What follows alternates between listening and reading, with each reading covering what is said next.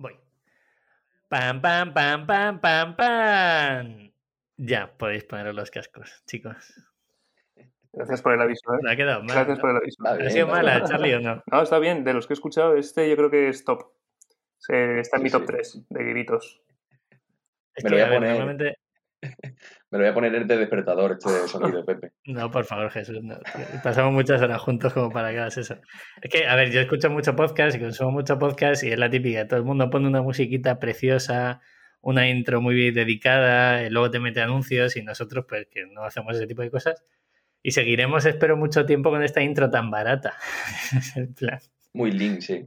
muy lindo. Eh, a ver, ¿qué tenemos hoy? Encima de la mesa, eh, no estamos juntos, estaría bien eh, que estuviéramos todos en la misma sala, pero las cosas son como son. Tenemos por un lado a Jesús Castillejo, de Minimalism. Jesús, ¿estás en Sevilla? Sigo en. Sevilla. ¿Sigues en Sevilla? Puede que cambiemos en unos meses, pero seguimos. Eso es, de momento, de momento estás en Sevilla. Y luego tenemos a Charlie Rodríguez, eh, Lu Creativo, para la gente más que, que te conozca un poco más, más que por tu nombre, sino por tu, por tu nombre el, el artístico. alter ego. Eso, ah, eso es. Eh, voy a hacer una cosa, Charlie. Yo voy a definir de cómo he visto, he, he investigado, sé que luego nos vas a dar caña, o sea, ya lo voy cebando para que venga en el futuro. He investigado un poco, he visto alguna entrevista que te han hecho y voy a resumir eh, más o menos qué es, quién eres o qué, qué eres, por así decirlo, y luego me, nos, nos lo complementas tú un poco, Venga, si te parece. venga. ¿Vale? Eh, Charlie Rodríguez, también conocido como Lu Creativo, es diseñador e ilustrador freelance, eh, padre full time, de dos criaturas y casi tres ahora, una en proceso, si no me equivoco. Naciste en Valencia, te criaste en Mallorca y ahora llevas 15 años, ojo al dato, sobreviviendo en Madrid. Yo esa palabra, sobrevivir en Madrid, me encantaría que me la explicaras antes de entrar más a detalle. Esa es muy sencilla y yo creo para que, o sea, todos los que nos dedicamos a algo creativo, sea ilustración, diseño, que seamos de fuera o incluso los que somos, bueno, sí, que seamos de fuera, ¿no? Porque los que son de aquí viven en casa de sus padres, eh, aunque tengan 40, lo entenderán, que es una ciudad eh, pues, complicada por, por los precios que se manejan. Y bueno, sí, sobrevivimos. Digamos que dejamos el contador a cero cada mes, cada mes, pero bueno, luego, luego lo explico un pelín mejor, pero bueno, de momento tu, tu definición va bastante bien. No sé si vas a aportar algo más o, o no. Va bien. No, te, te iba a dejar que hablaras Ah. y al final aquí estamos para aprender de ti. como- No, no, no, no, ¿qué dices? ¿Qué dices? Como decimos, siempre es una excusa para conoceros un poquito más. Hoy sí que vamos a tirar por el tema de minimalism porque estamos en plena campaña con unos diseños que, que te iba a decir que has hecho para nosotros, pero no los has hecho para nosotros. Son diseños que, que tú hiciste y que hemos eh, llegado a un acuerdo para, para, no sé si el término es comercializar, pero ahora hablaremos también de ello. Y han salido una cápsula muy bonita que animo a que todo el mundo lo vea. Son tres diseños, camisetas blancas con tres diseños. Yo me he comprado los tres, por cierto. Así me gusta. Y, y luego hablaremos un poco de la campaña, ¿vale? Eh, me gustaría saber, eh, Charlie, si nos puedes poner en antecedentes, o sea, ahora ya creo que mucha gente que nos esté escuchando sabe quién eres, o sobre todo conoce tu trabajo, quizá no conozca quién eres, eso es también muy interesante que vengas hoy al podcast. Eh, ¿Cómo empieza todo, tío? ¿Cuándo y por qué comienzas a ilustrar? Mira, eso, eso que has dicho antes me ha gustado un montón, lo de... mm, No, te, te puedes presentar de mil maneras, pero la gente ya tiene una idea preconcebida de ti, de las redes, ¿no? Y eso está guay, ¿no? Explica quién eres y no lo que percibes, que es un poco, ya que os gusta tanto el branding, ¿no? Esa, esa proyección. Luego, luego os doy un poquito de caña con lo del branding, que yo creo que hay una cosa que no sabéis. pero bueno. Eh, Claro, claro, por sí, favor, claro. por favor. Voy a, voy a hablar de, primero, como diría Paco Umbral, ¿no? de, de mi libro, en este caso de mí. Eh, ¿Cuándo empieza todo? Pues yo creo que como todos los, los niños, ¿no? Siempre hemos empezado, eh, hemos dibujado desde pequeñitos. Eh, yo súper marcado por, por mi abuelo, mi abuelo paterno que era fotógrafo y era la persona más creativa del, del universo. Y empezábamos dibujando, pues eso, en cuartillas de papel cuadrados, que ha sido como cerrar el círculo ahora con Instagram. Una cosa como muy, muy curiosa, pero unas cuartillas que le daban en el trabajo, en el Ministerio de Obras Públicas donde él trabajaba. Y, y luego pintábamos encima de, del periódico, le poníamos bigotes, gafas, cuernos, eh, de todo, ¿no? A, a todos los, los políticos del momento. Y lo que me diferencia de otras personas, a lo mejor, incluso de vosotros mismos, ¿no? Bueno, de ti, Jesús, ¿no? Porque te dedicas a, a este eh, precioso oficio del diseño, pero Pepe, quizá tú dejaste de dibujar en algún momento, no sé, hablo sin saber, ¿eh? pero eso es lo que me diferencia de- del resto de Sí, gente sí. que no se dedica a esto, ¿no? Que de repente un día dejas de dibujar, seguramente animado por tus compañeros de clase que dicen que eso es una mierda y ya está, ¿no? O, directamente por, por uno mismo, ¿no? Que se, tenemos la fea costumbre de compararnos con, con los demás y llega un momento en el que, que decides dejarlo. Y luego ya más a lo profesional, digamos que empecé, bueno, estudié diseño, ¿no? 2006 por ahí y empecé a trabajar, aquí viene el dato, en Interbrand en 2000, 2009. Y sí, ahora, ahora eso os lo desarrollo un pelín, os voy soltando migajitas, ¿vale? Para, que, para llevaros a mi Sí, sí. terreno. luego. Esto es, esto es tuyo, Charlie, así que Sí, sí. puedes, No puedes sabéis, no decir sabéis lo que has quieras. dicho. tío, Me esto pongo a es para rajar aquí y, y no paro. Bueno, total, que en 2012 eh, mi chica me dijo, oye tío, tienes un montón de tienes un montón de frustraciones dentro. Era un momento bastante complicado. Acabamos de tener a nuestro primer hijo, los dos habíamos dejado curros estables, etcétera, tal. Y empecé a dibujar otra vez, y, pero por mi cuenta, ¿no? Y creé lo que se llama Ilustre Diario, y me dijo, tío, esto tienes que publicarlo porque son lo que llamamos en su día y frustraciones, ¿vale? Que eran ilustraciones que intentaba canalizar toda la frustración que llevaba dentro por ser autónomo en este país, ¿vale? Y, y nada, creé un libro crowdfunding con Berkami, que fue un placer hacerlo con ellos. Después ese libro Que trajo... financiaste muy bien, además. Sí, fue que muy guay. Un de fue muy guay. mecenas, ¿no? Sí, que sí, y sobre todo eso en, en- Sí, o sea, fueron. O sea, no tantísimos como. Yo creo que esos números han variado mucho, ¿no? Desde los últimos 10 años. Tener 300, 500 mecenas es una pasada para mí, lo sigue siendo, aunque pasen los años, pero ahora parece como migajas, ¿no? Es como si tienes. Yo me acuerdo en aquel momento tenía ciento y pico seguidores. Y, y ahora, pues, eh, yo me acuerdo que en ese año di un salto como a 20.000 y me parecía una locura. Y ahora tener 40.000 o 50.000 eh, pues no, no, no es nada, ¿no? No es nada en términos de la gente que se preocupa muchísimo por sus seguidores, followers y eh, likes y toda esta, toda esta morralla. Vamos a entrar en redes sociales, pero, pero podemos entrar ya. Claro. Yo- es que Venga, vamos, vamos, venga, sí, dale, porque luego el resto, el resto de mi carrera profesional, digamos, como ilustrador es un poco lo de todo, ¿no? Curro para mí, colaboraciones muy majas como la vuestra y, y con otras marcas que, que la verdad es que es lo que más mola hacer. Curro de publi, que es como fustigarse, ¿sabes? Es como pillársela con la tapa de un piano. Y, y luego trabajo editorial, que eso también mola mucho. El trabajo editorial, sacar tus libretes con, con gente que tiene respeto por la profesión y tal, mola, mola mucho. Y ya, ya está. Qué bueno. Eh, vamos a entrar en, en redes sociales. Muchas gracias por el resumen, creo que lo has resumido. Y creo que vamos a sacar cosas muy interesantes de cómo de un proceso creativo eh, puede costar vivir y hay que complementar Mm. con otra serie de cosas, ¿vale? Porque eh, los dos que te, que te acompañan en la sala han sido autónomos y por una parte, ya sea con diseño web, con eh, dar formaciones, etcétera, pues también sufrimos y, y sobrevivimos muchas etapas de nuestra vida, ¿no? Que siempre, siempre hay que recordarlo. Eh, vamos con redes sociales. Eh, por ejemplo, el, el proceso de financiación del libro eh, lo hiciste a través de un crowdfunding. ¿Eso te lo permitieron las redes sociales, el hecho de estar expuesto en redes sociales? ¿Cómo empiezas y cómo expones tu trabajo antes de que existiera Instagram? ¿Tú te acuerdas de ese momento? ¿Alguien te conocía? Eh, yo tenía un blogspot. Ahora suena como, suena como el abuelo cebolleta. ¿no? Jesús, espera, espera un momento, Charlie. Jesús, ¿tú sabes lo que es eso? Sí, tío. Sí, sí, sí. Sí, la, leí- Bueno, la he vale, leído. Cuando estábamos en el instituto, no, sie- siempre te daban, te enseñaban cosas que estaban a punto ya de caducar, ¿no? De morir. Entonces nos enseñaban a usar Blogspot, que sería el último año que tenía licencia eso, porque Sí, Sí, estaba- es que estaba Jesús es tremendamente joven, la, la piedra roseta, el blogspot, ¿sabes? Sí, claro, cosas así, eso. Eh, justo, efectivamente, cosas que encontraron ahí en Alejandría. Pues Blogspot estaba, Blogspot estaba ahí. Y sí, te puedo decir, tendría la friolera de 30 seguidores, a lo mejor en Blogspot o algo así. No, no lo sé. Lo que sí que es verdad, que recuerdo en aquel momento, porque el otro día además me estuve haciendo un, una autobúsqueda en Google, que es algo que hago de, vez en cuando, me divierte muchísimo. Y en aquel momento, cuando tenía el, el jodido Blogspot este, eh, estaba en mogollón de medios, en mogollón. De hecho, he encontrado entrevistas que no me acordaba yo eh, en El Mundo, en Infoautónomos, en Gráfica, salí publicado, en, en un montón de medios luego del sector como más de nicho, salí en mogollón de ellos, en mogollón más que ahora estando en Instagram. Es verdad que luego, joder, Instagram fue, fue el súper escaparate, ¿no? Pero sí, la, la movida de los blogs molaba antes. Eso antes, eso antes molaba. Y también puede ser por el consumo de, redes sociales que había antes, que la gente realmente le dedicaba tiempo y ahora consumimos un segundo y nos aburre. Eh, ¿Tú crees que tiene algún tipo de relación? O... Todo, todo. O sea, has definido, has definido perfectamente hacia dónde va la sociedad, ¿no? Y ahora me voy a poner un poquito pedante y, espesito. Por favor, ¿vale? por favor. es que realmente Charlie, eh. si, si, la gente conoce al Charlie, o sea, creo que a todo el mundo que está escuchando esta entrevista, tu trabajo le va a flipar y y posiblemente ya le guste, ¿no? Ya sea la colaboración que hemos hecho en Minimalism o que te siga a ti en redes sociales previamente.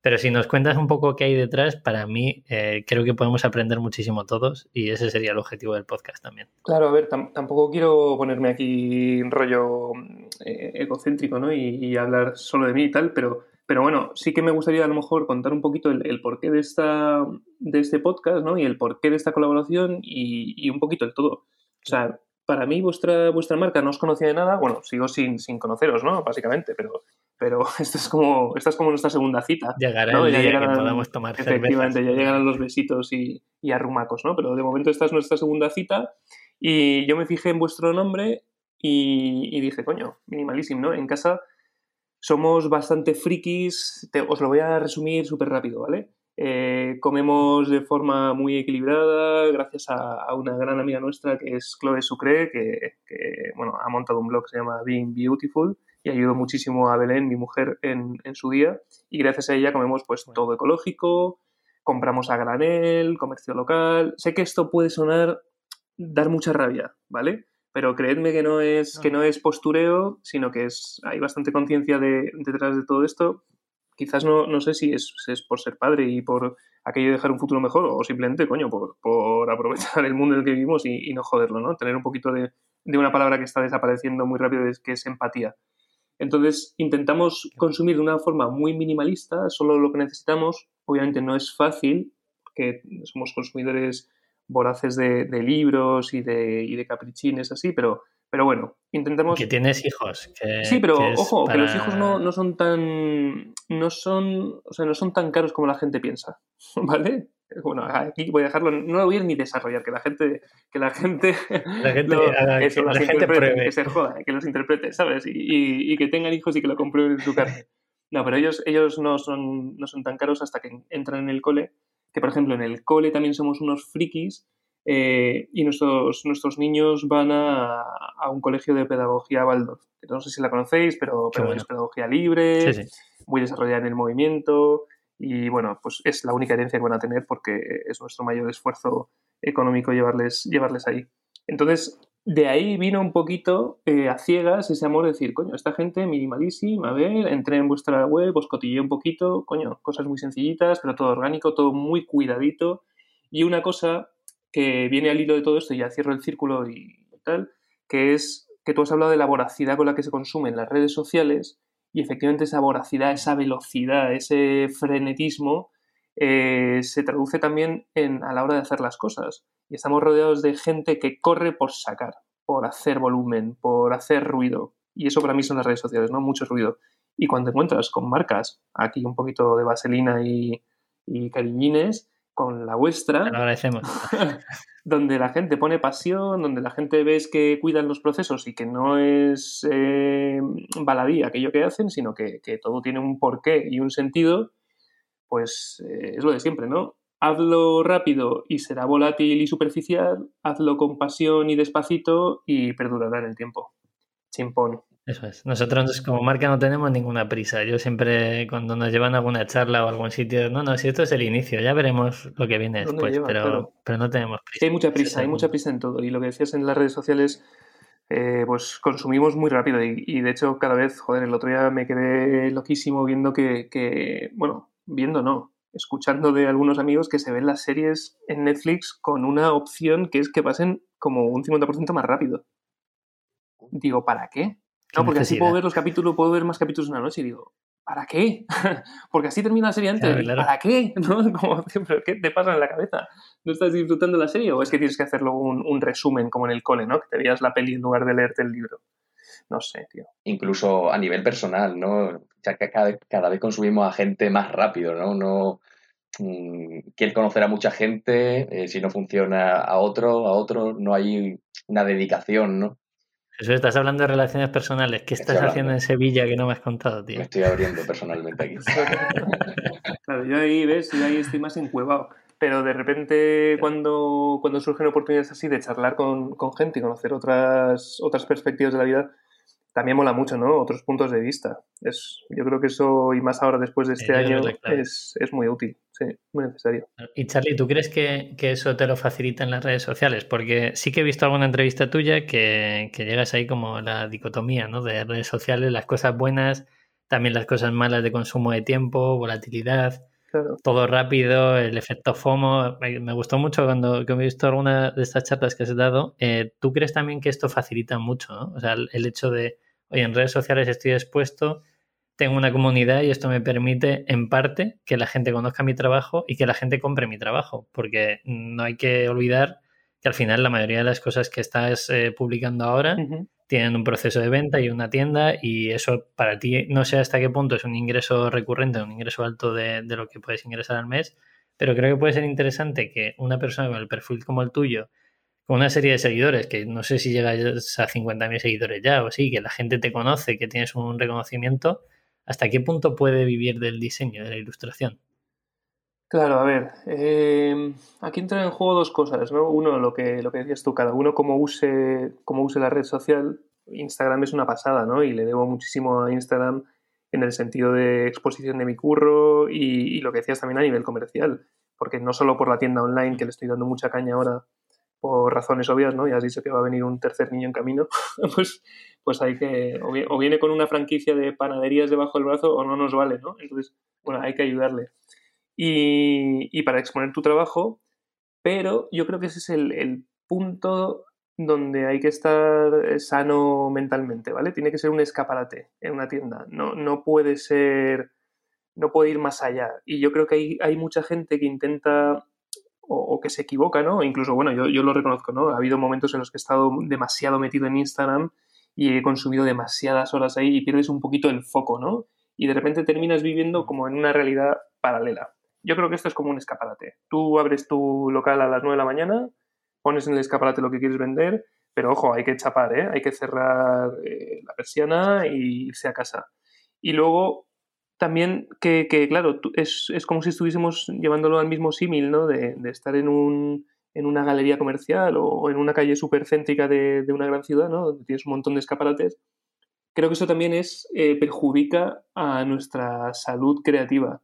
Recibimos tantos, tantos impactos visuales de ideas y tal, que al final dejan de ser inspiradores para ser casi un, bloqueador creativo. A mí me pasa, ¿no? Que dibujo algo y digo... Infoxicas. Claro, digo, joder, mm. claro, tienes una intoxicación visual, efectivamente, y, dibujo algo y digo, coño, esto, esto me suena, esto lo habrá hecho Flavita, lo habrá hecho Matt Bless, lo habrá hecho Jean Julien, lo habrá hecho Christoph Niemann, así por compararme con gente pequeña, ¿sabes?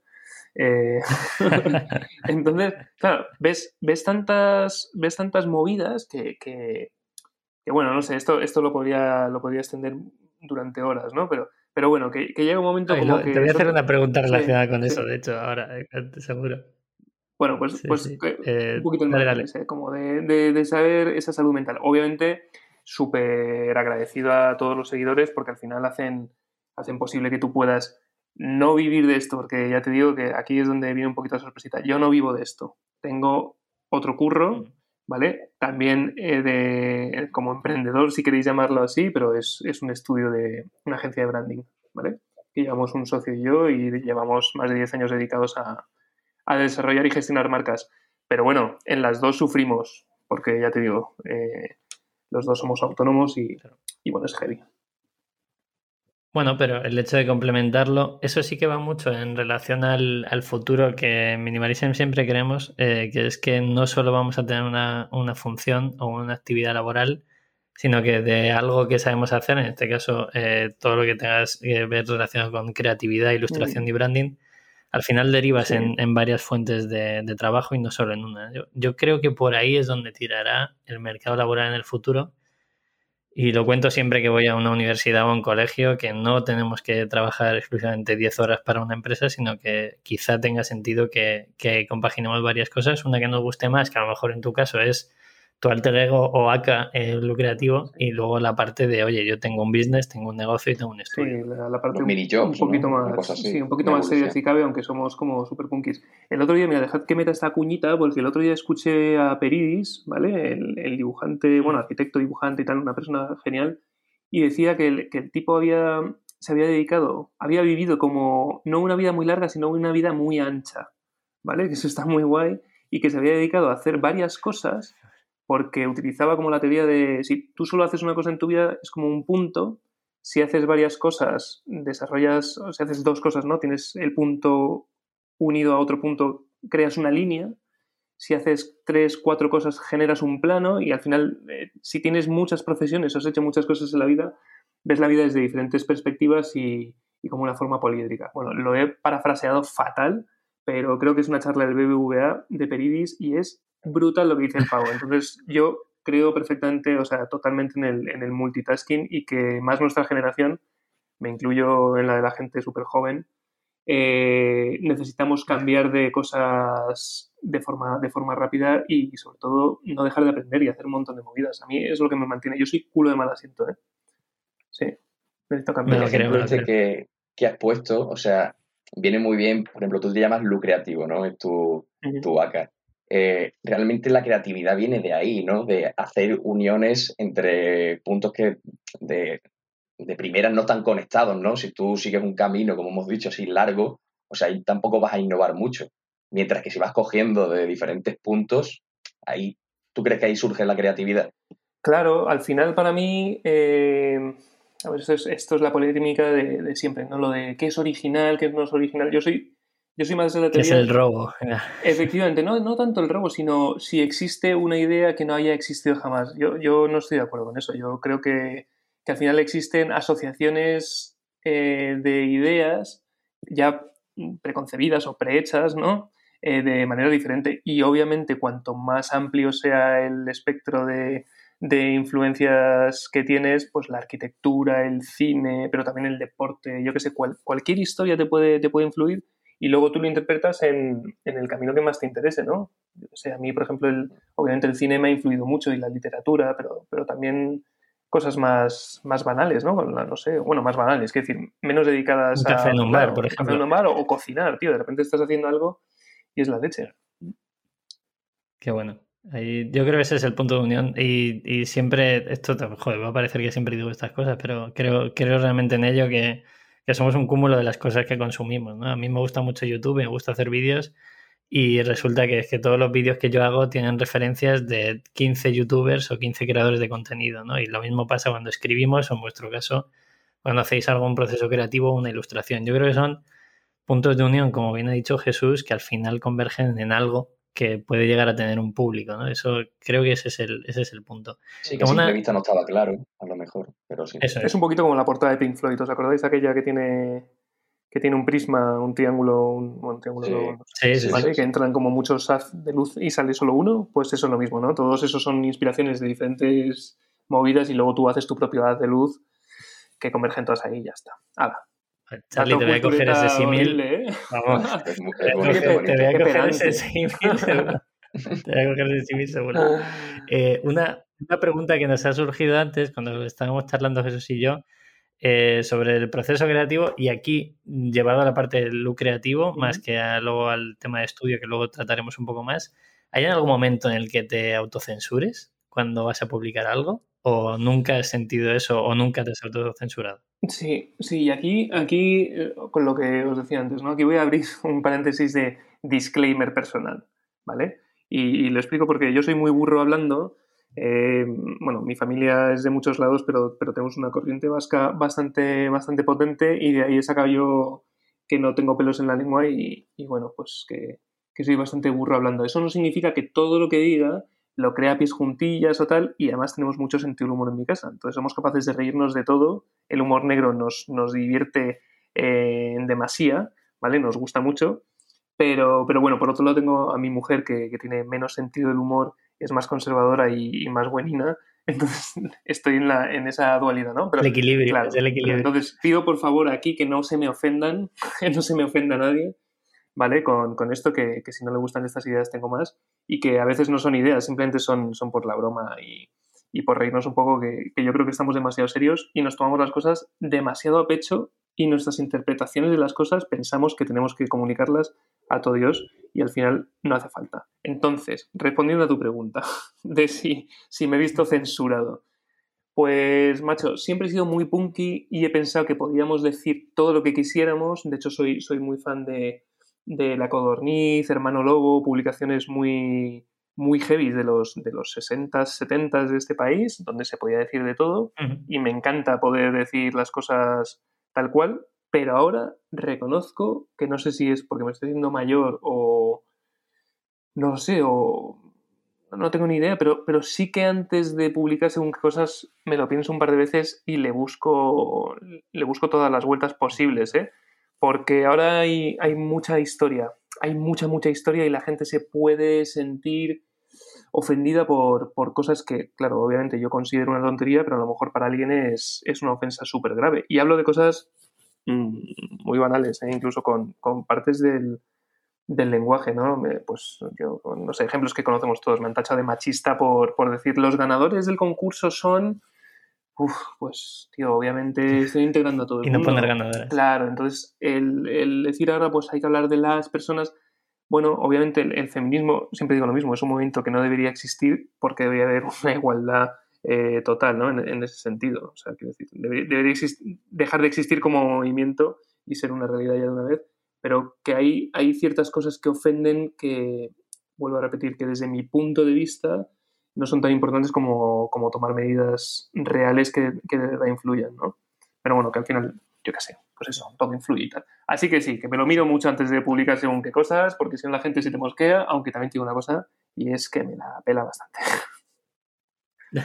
hay, hay, una, hay una cosa, a lo mejor puede ayudar a la gente que nos escuche, sí y que yo tomo como vara de medir eh, cuando trabajamos con otros influencers o gente que es creativa y ya no solo dentro de Minimalism, sino hay alguna asesoría que hemos hecho y tal, que la gente dice, no, pero es que me empieza a insultar o empieza a dar. Y digo, bueno, eso es que tu trabajo está llegando a alguien. Entonces, ese es el punto también, que al final, cuando estás más expuesto, si en tu caso estás expuesto, y ahora te voy a hacer una preguntilla en el tema de exponerte, que me gusta mucho de tus redes sociales, pero cuando estás expuesto, realmente estás expuesto para bien y para mal. Habrá gente que tu trabajo no le guste, que le cree rechazo y que detrás de una pantalla del móvil todos somos eh, capaces de insultar a cualquiera uh -huh. Sin saber el momento personal, ¿no? Y me da un poco de pena por, por, esa parte. Pero bueno, fuera de eso, Charlie, yo quiero saber, porque en este mundo de egos de las redes sociales, donde todo el mundo se saca el selfie, se saca la foto con sus coches, sus barcos y sus mierdas, eh, tú en tus redes sociales no tienes una foto tuya. Mm, bueno, porque tampoco le veo ningún beneficio a sacar mi jeto en ningún lado. Si fuese, si fuese David Beckham, pues igual sí, ¿no? Pero la verdad, bueno, aunque tengo el 80% de mi cara está cubierta de pelo, tampoco.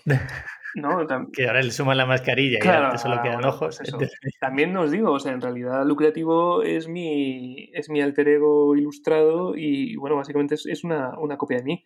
Pero sí, quizás mantengo un poquito al margen igual que a mi familia, casi nunca salen ellos. Alguna vez saco los niños y tal en alguna cosa, pero, pero no, es lo que os decía, en el escaparate, pues no, si tienes una tienda de ropa, tú pones la ropa, ¿no? No te sientas tú dentro del escaparate, tú estás dentro de la tienda, ¿no? Claro. Pues esto es un poco... Qué aprendizaje más bueno para gente que cree contenido, eh, por favor. Eh, sí, sobre todo, en cuenta y te, lo tendremos todos. Claro, si el contenido eres tú, ¿no? Pues entonces sí, entiendo todas estas influencers que ojo, que ganan dinerales, ¿eh? A ver, también desde aquí llamamiento, si me vais a untar y me vais a alicatar, yo empiezo a sacar fotos mías, ¿eh? Ya lo digo yo. ¿Vale? Aunque odio, odio el momento influencer, no lo soporto. Eh, que de hecho ya han inventado otras palabras, ¿no? Para influencers, ya no se llaman influencers, se llaman otra cosa. Pero sí, me lo dijo. Sí. Bansi, hablaba, Bansi hablaba de que a veces el anonimato podría considerarse un superpoder, ¿no? Y el hecho también de que tú también diferencie, bueno, tu área tu alter ego de tu persona también yo creo que te hace un poquillo más libre, ¿no? De comunicar ciertas cosas a lo mejor. Hombre, claro, yo le echo la culpa, la culpa lucrativo siempre, digo, ha sido él. Y además claro, yo siempre digo lo mismo. Yo, yo, para la gente cuando se me ofenden, muchas veces en, en cenas y tal, eh, pues ya digo, porque, porque también me gusta llevar a la gente, esto viene de familia, ¿eh? Nos gusta picar a la peña. Eh, yo siempre digo lo mismo, digo, yo soy idiota, pero idiota certificado, ¿eh? con, con, con mi diploma y tal. Entonces, ¿cómo vas a, tomar nada en serio de lo que te dice un idiota? ¿no? Entonces, eso me sirve un poquito como excusa para decir burradas y luego, luego siempre pido disculpas. Pero disculpas cachondas, ¿no? Pero, pero bueno, al menos las risas no las echamos. Y, y siempre pasarse de la línea y mear fuera del tiesto es súper divertido por la, por la reacción de la gente, ¿no? Y entonces a mí el, humor siempre me ha gustado y en casa pues somos varias generaciones de idiotas, o sea que no puedo. Hay una cosa, Charlie, que me gusta mucho y que creo que, sobre todo para la gente que esté creando contenido asociado a la creatividad, al diseño, a ilustraciones, que tú has sido capaz de darle una vuelta ya no solo montando la, la, tienda, que creo que es necesario, ¿vale? O sea, desde aquí me apoyo a toda la gente que cree cosas y que las intente vender, porque vender cosas por internet la gente cree que es sencillo y no es nada sencillo. O sea, aquí animo a todo el mundo a que lo pruebe pero le has dado la vuelta y has hecho una cosa que nos flipa en el equipo, que es lo de la ilustre subasta. En formato nuevo, eso. Eso está muy guay, sí. La verdad es que eso. tío, me parece curiosísimo. Pues, tío, llevo años dándole caña a eso. Y, a ver, ¿por, ¿por qué surge? Surge, por lo que decías tú, porque vender en la tienda online no es nada fácil. O sea, me podríais preguntar por datos de tal y os respondería con no tengo ni puta idea. Pero entro en el dashboard este del Big Cartel y tal y veo conversiones pues del 1%, del 0,8%, tal, no sé qué, un montón de, visitantes, pero que de repente pues no compra nadie, ¿no? Y Instagram, por ejemplo, para eso lo tengo testadísimo, testadísimo. Tú haces un sorteo, lo hemos vivido en nuestras carnes, eh, mil y pico comentarios, no sé cuántos likes compartido, interacciones, millones y tal. Pones un producto de tu tienda ah, cuidado, que parece que el like mm, está asociado con, tu PayPal, ¿no? Entonces la gente es como temerosa, es como, como que de repente si eres, un, si eres creativo eh, está mal visto que vendas, ¿no? no, no mal visto, entendedme bien, ¿no? Como, como que hagas promoción en tu tal, incluso como, como artista, ¿vale? Eh, también dices, bueno, ¿a quién me quiero parecer? Bueno, esa, pequeña como plataforma de marca que, te haces personal, ¿no? De, qué es lo que quieres proyectar hacia el exterior, obviamente donde te quieres posicionar no hacen promociones, no hacen eh, giveaways estos, ¿no? Como regalos, no hacen tal. Pero bueno, a mí me divierte muchísimo. Entonces, la ilustre subasta es una forma de tener un producto de tu tienda online mucho más dinámico, mucho más divertido, porque interactúas con la peña y es divertidísimo ver a la gente cómo se va picando, cómo hay esos duelos. Y hubo un tiempo en el que ajustaban hasta el final y me ponía, me ponía estéreo. Imagínate, con dos niños pequeños a la hora de la cena, eh, por minutos la gente se iba pisando el uno al otro con tal.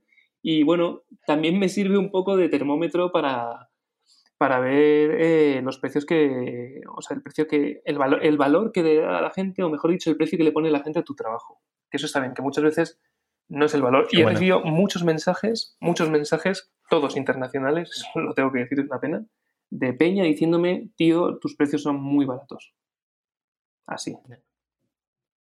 ¿Y crees, crees, Charlie, y ya lo asociamos, bueno, un aprendizaje que la gente puede sacar de esto que has dicho con, tanta naturalidad, eh, es que a la hora de poner un precio, ya sea un producto o un servicio, lo mejor es preguntar hasta qué punto el mercado lo puede, lo puede pagar, ¿no? Y, y en tu caso tú lo has hecho eh, a través de la ilustre subasta y seguro que has hecho otras cosas antes, pero creo que es muy importante que la gente entienda que al final es tu comunidad la que va a pagar y te puede dar ese tipo de referencias si eres capaz de preguntárselo de una forma correcta en la que la gente entienda qué es lo que estás haciendo.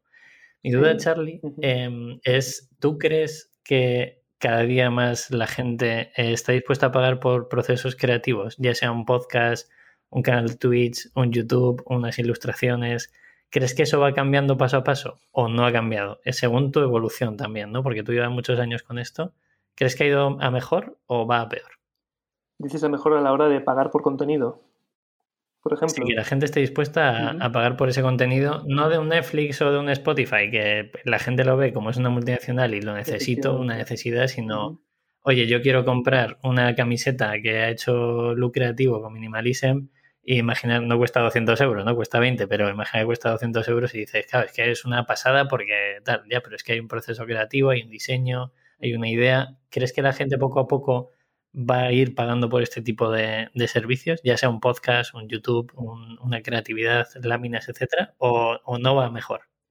Pues fíjate que yo creo que eso es que ese nicho que es que acabas de. ese buyer persona que acabas de definir también, ¿no? El tío que no. lo que antes llamamos underground, pues yo, por decirlo de alguna forma, ahora, ahora ese es el nuevo underground. Yo creo que, que hay una pequeña masa de. un pequeño núcleo, mejor dicho, de esa masa grande de, de consumidores masivos de pues de todo, ¿no? O sea, el, mismo que consume todos los canales de Netflix tal es el que compra en grandes superficies y es el que se compra una camiseta en, en Primark o en H&M y ve las vuestras y dice que es muy cara, claro, porque lo compara con otra de 3 o 5 euros, pero ni se plantea lo que hay detrás de cada una de ellas, ¿no?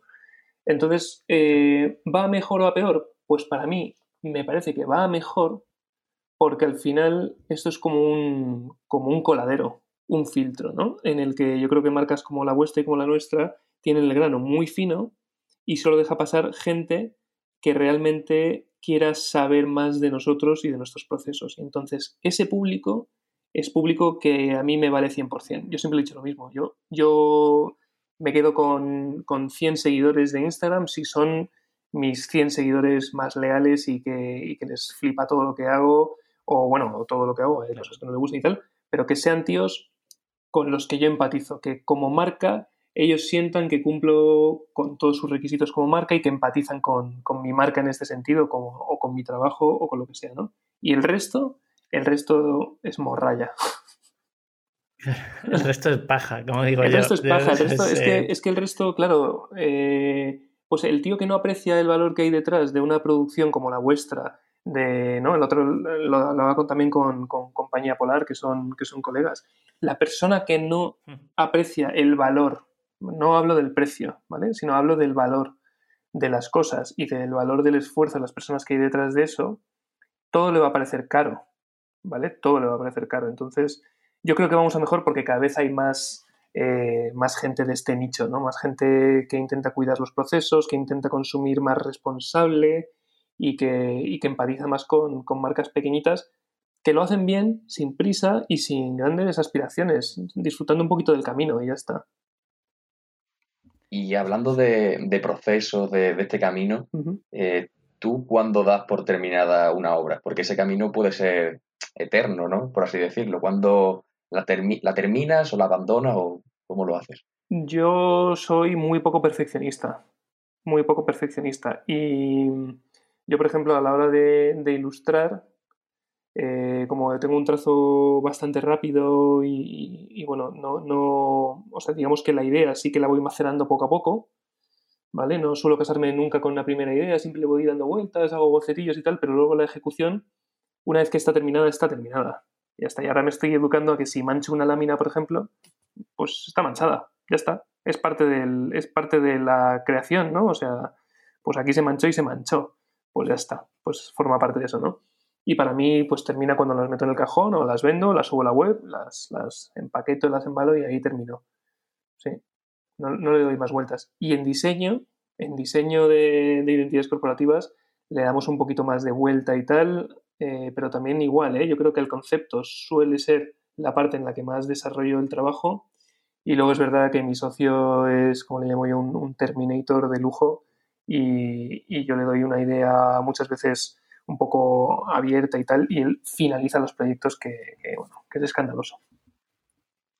Qué bueno. Otro aprendizaje que sacamos de estas palabras es que yo busco aprendizajes en todo lo que traemos en el podcast, eh, Charlie, y, creo que es muy importante que mucha gente no crea o no muestra su trabajo o no muestra sus servicios porque espera que esté totalmente terminado ya que sea perfecto y eso no existe. Entonces eh, hay que buscar el equilibrio entre lo que hablábamos antes de hacer las cosas rápido y hacerlas en masa y hacerla incluso mal, a darle un punto de decir, vale, eh, si yo me paro y no saco esto, sé que no voy a poder seguir haciendo otras cosas. ¿no? Entonces que la gente entienda el equilibrio y el punto medio, mm. que yo creo que es donde está la, forma de seguir haciendo cosas. Em, hay una, una cosa, Charlie, que me encantaría que, que entráramos en ella, es en la parte de estudio. Ya hemos visto tu ACA o tu, tu, parte más creativa con lucrativo.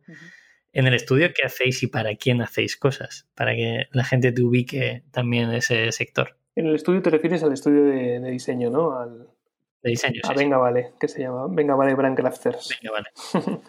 Pues, lo pondremos, pondremos abajo el enlace para que todo el mundo que quiera ir a veros. esta, esta era la sorpresita por si no habéis cotillado mi persona suficiente, pues esta es la otra, la otra variante. ¿no? Yo siempre digo que tengo las dos chaquetas, ¿no? La, la, chaqueta de ilustrador y la chaqueta de, de diseñador de marcas. Nada, pero es, es, muy sencillo. Nosotros, ya te digo, venimos los dos de Interbrand, que no sé si la conocéis, una, una gran consultora de marca, y de ahí hemos pasado a, pues, a trabajar con otras consultoras, ¿no? Brand Union, que ahora es Super Union y tal. Y bueno, hemos, hemos desarrollado todo tipo de marcas, desde un montón de restaurantes, empezamos con un montón de restaurantes de, de la rumba eh, en sus inicios, luego pasamos también eh, algunos del grupo La Máquina, hemos hecho un montón de hoteles, marcas de startups, marcas digitales.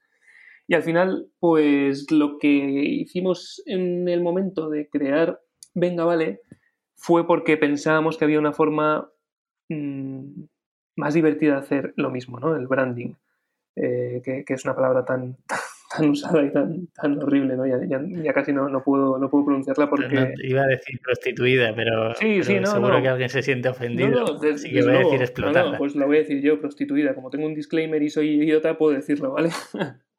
eh, prostituida, sí, porque muchas, muchos estudios de diseño se atribuyen esta palabra pensando que, que, están haciendo marcas y lo que están haciendo es logotipos, que, que está fenomenal, pero si no tienes una parte de estrategia y una persona estratega que la haga, no haces branding. Lo siento por ese 80% de estudios que decís que hacéis branding. Nosotros, de hecho, decimos, no decimos que hacemos branding, a no ser que trabajemos con nuestra compi Angélica, que, que, es una fiera de estrategia. Entonces sí podemos decir que hacemos marcas con M mayúscula, ¿vale? Si no, haces diseño y es precioso, ¿eh? Así que, que bueno, eso, eso, es lo que hacemos. Intentamos darle una vuelta eh, a un sector de, o a un mercado, digamos, que no, que no tenía servicio, ¿no? Porque grandes consultoras solo trabajan para grandes marcas y estudios pequeños eh, de una sola persona o dos personas no dan servicio a estas, a estas marcas que hay en medio, ¿no? ¿Qué pasaba con ellas? Que, que crecían primero, les hacía el logotipo una marca pequeñita y cuando conseguían levantar fondos de, de inversión se iban a una grande, ¿no? Donde les pegaban un rejón tremendo y tal. Entonces nosotros estamos como en medio. Digamos que nuestros clientes son, están ahí en, en ese, en ese limbo, ¿no? De, en ese ticket medio. ¿no? de pequeñas marcas que van a ser grandes mañana. ¿Vale? Y tú a título personal, uh -huh. eh, ¿notas mucho la diferencia de currar para un cliente a currar para ti o te sientes cómodo trabajando con estos clientes? Pues para ilustración o para diseño. Sí, bueno, podemos tocar los dos palos, en plan, sobre todo eso, currar para otro a currar más para ti. Claro, a ver, cuando, cuando curras para otro es muy divertido porque es un reto, ¿vale? Y sobre todo porque ves, ves la emoción que pone la gente en, en sus curros, no siempre, ¿eh? Luego hay, hay gente que se dedica solo a hacer business y, y solo están por el dinero y tal, y entonces es un poco más aburrido porque todo, todo les da igual, ¿no? A la hora de hacer curro es fantástico porque todo entra por el aro sin, sin ningún tipo de quejas, pero mola cuando tienes que pelear y, que la idea de esa persona la traduzcas en, el negocio y ve cómo funciona y tal. Luego, para trabajar con uno mismo es más complicado porque esto es como siempre, ¿no? Te saltas pasos que con el cliente no le dejas, no le dejas que se salte ninguno, pero por ejemplo yo estoy ahora mismo intentando aplicar todo lo que hacemos en la parte de estrategia, posicionamiento, territorios, todo eso a mi perfil de, perdón, de ilustrador. ¿Vale? O sea, intentar responder esas preguntas para, para ver dónde, dónde quiero estar posicionado, ¿no? Y también lo hicimos en el estudio en su día, entonces cuesta más. Obviamente, todos los proyectos que haces para ti, te lo pasas pipa, te lo pasas pipa. O sea, porque no tienes, no tienes límite, ni, ni, te pones barreras, ni, ni, nada, ¿no? La única barrera, como siempre, es que si quieres un producto, pues es la financiación. Qué bueno. Eh, me está gustando mucho la entrevista y, y, creo que una de las últimas preguntas, no sé si será la última, eh, nosotros tenemos aquí un apartado que es creatividad y sociedad, que has comentado al principio y en la parte que has dicho, oye, vosotros a lo mejor pintabais de pequeños o cantabais o hacíais música, me da igual el proceso creativo que sea. Eh, hay un momento en el que dejamos de hacerlo, ¿no? Y es el momento en el que, pues quizá busquemos un trabajo eh, más estable o busquemos algo que nos dé una rentabilidad o que nos pueda llenar la cartera para poder seguir gastando en otro tipo de cosas. ¿Qué, ¿Qué, crees que aporta la creatividad a la sociedad? ¿Es la salvación de la diferenciación? ¿O, ¿O, qué crees que es realmente la creatividad en esta sociedad tan poco creativa, por, también ya por tirar otra llaga que el que nos quiera dar hoy, pues nos puede dar también un poquito. No, yo, fíjate, yo no estoy de acuerdo que, esta sociedad sea poco creativa. ¿eh? Yo, yo creo que la creatividad la interpretamos mal a veces y consideramos la creatividad como, como dibujar o las artes o una manera de crear, de crear contenido, ¿no? Pero para mí, creatividad 100% es esa familia que tiene poca pasta y tiene que traer un plato de comida caliente todos los días, ¿eh? Y más con la que está cayendo. Ahí la creatividad de las abuelas en, su momento cuando con dos patatas y, un, y una gallina vieja te hacen una cosa tremenda, eso también es creatividad. Eh, yo qué sé, o sea, todo, ¿no? Tendemos a, pensar que, que, la, pues que la creatividad es solo, solo de los que nos dedicamos a hacer cosas con las manos, pero por ejemplo, alguien que trabaja en contabilidad, para mí tiene, tiene una creatividad que es, que es diferente, ¿no? Esto es como, como las inteligencias, que hay como, como muchos tipos de inteligencias, ¿no? Pues para mí es un poco, un poco eso. Eh, es verdad, estoy de acuerdo que a lo mejor estamos viviendo un, o hemos vivido hasta ahora un momento menos creativo, más, más acomodado, ¿no? Que la comodidad sí que es verdad que es el gran enemigo de todo, pero sobre todo de la creatividad. Pero yo creo que ahora, quitando, quitando todo lo malo que ha traído esto, ¿no? Toda la gente que ha perdido familiares, amigos y bueno, todas las muertes en general y pérdidas de curro, sí que trae una cosa buena que es una necesidad brutal de creatividad, de reinventarse, de reinventar el mundo, de, darle una vuelta a todo, ¿sabes? De levantar el puto culo y volver a repensar las cosas, que eso siempre es divertido. Aunque doloroso, ¿eh? pero, joder, es que tenemos que salir de la zona de confort ya de una vez. Pero es totalmente necesario, o sea, no nos queda otra. Hay una cosa que me has comentado antes que me ha llamado mucho la atención. Eh, no sé si lo hemos dicho eh, ya grabando o sin grabar, cuando hablábamos de los hijos. Eh, has dicho que te gustaría llegar a vivir uno de ellos, sé que lo has dicho, lo he dicho de coña, que esperas que no se cree, no sé, no, en serio, vale, que esperas que no se tenga que dedicar a la ilustración o a la creatividad. Si uno de tus hijos o hijas, no sé si son, eh, qué género son, pero bueno, eh, voy, a, voy a generalizar, se dedicara al diseño, ilustración, tiene los dos, ¿no? Si se dedicara a un proceso creativo, eh, realmente, ¿qué, les ayudaría eso? ¿Cómo les ayudaría? Realmente tendrían tu apoyo, entiendo, ¿no? Que al final es una forma de decirlo, pero quizá te gustaría de alguna forma que tus hijos se dedicaran a ello. Claro, esto es como todo, ¿no? Eh, por un lado, te haría mucha ilusión que ellos siguieran como para poder tener una furgoneta vinilada que ponga lucrativo e hijos, es como los fruteros. Eso sí, sí que podría, podría molar un montón, ¿no? Eh, que por cierto, claro, mira, hago un llamamiento para la gente que se anime a, comprar en la tienda online, porque nos acabamos de comprar una furgoneta y necesitamos financiación, ¿vale? Así que, que para, para, poder cumplir mi sueño de que ponga lucrativo e hijos, al menos ya tengo la furgoneta. Necesito que me paguen el vinilo. Bueno, ahora fuera, fuera, fuera coñas. Enlace abajo, ¿eh? Enlace, abajo. Enlace aquí, abajo, un crowdfunding, PayPal, paso el cepillo luego, lo, que me pidan. Bueno, em, ahora se me ha ido, se me ha ido la olla. Eh, que si me gustaría que, me, que se dedicasen a esto, pues por un lado, claro, tío, ayudaría, me, encantaría.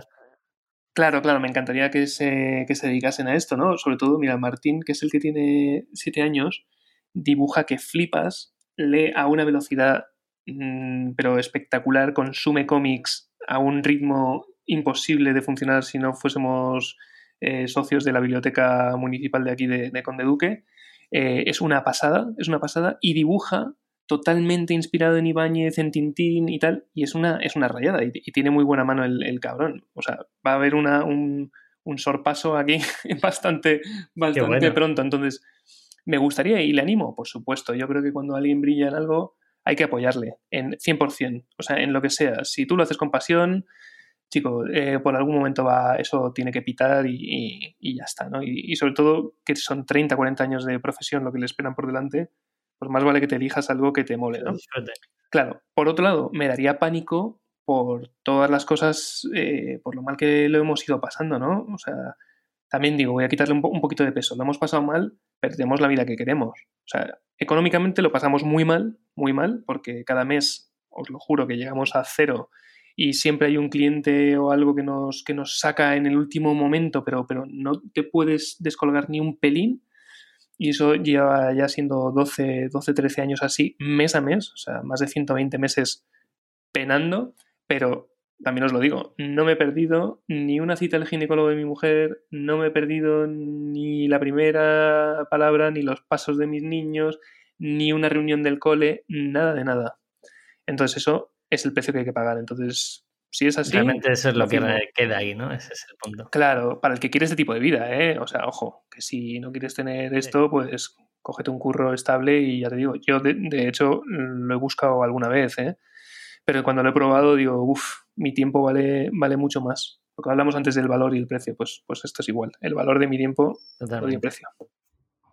Yo que doy muchas clases en. Bueno, te estoy diciendo yo mucho yo en, el podcast de hoy, lo siento para que no escuchéis, pero cuando doy clases en, centros de negocios y tal, no, yo quiero emprender para ganar dinero. Y digo, mira, es mucho más fácil ganar dinero de otras formas que montando tu propio negocio, que la probabilidad de que salga muy, muy bien es baja, pero si tú quieres ganar dinero, hay otra serie de trabajos que puedes hacer legales, ¿vale? Que nadie nos malinterprete, eh, donde puedes ganar un sueldo fijo bastante más alto que montando un negocio o viviendo de procesos creativos o, de un, o, del estudio. Eh, por nuestra parte, nada más, Charlie. Animar a la gente a que, por un lado, que vaya a tu Instagram, a tus redes, a tu tienda y eche un vistazo a ver si podemos vinilar esa, esa furgo, que yo creo que, entre todos lo podremos conseguir. Y luego, eh, la cápsula que tenemos en Minimalism de papel y lápiz, que, que termina la campaña hoy es día 30, pues termina el domingo y el lunes llevamos a imprimir, porque solo recordar que, esta campaña solo hacemos la producción que se vende. O sea, es la única que hacemos bajo demanda, que creemos también que es el proceso de, la moda más sostenible que existe, es no fabricar en masa, sino fabricar aquello que realmente se va, se va a consumir. Y nada más, no sé si queréis aportar algo más. Jesús, eh, Charlie, en vuestras manos. Creo que se contó todo, ¿no? Bueno, simplemente animar a la peña a que, a que haga sus cosas, sus cositas. Que no, sí, que no sé lo que decías tú antes, Pepe, que, que la gente no se espere a tenerlo todo perfecto, ¿no? Que eso no va a llegar nunca y que, se animen a hacer cosas que, bueno, que siempre intenten tener un colchoncito debajo, ¿no? Esa, esa red.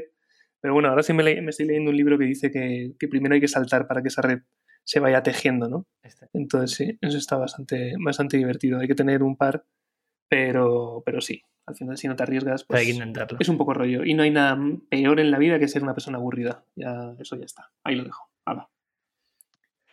Pues con eso es perfecto para cerrar. Eh, Jesús, ¿quieres explicar por qué no está rodado hoy aquí? ¿Y por qué otros días estaremos, eh, tú o yo no estaremos, mejor dicho?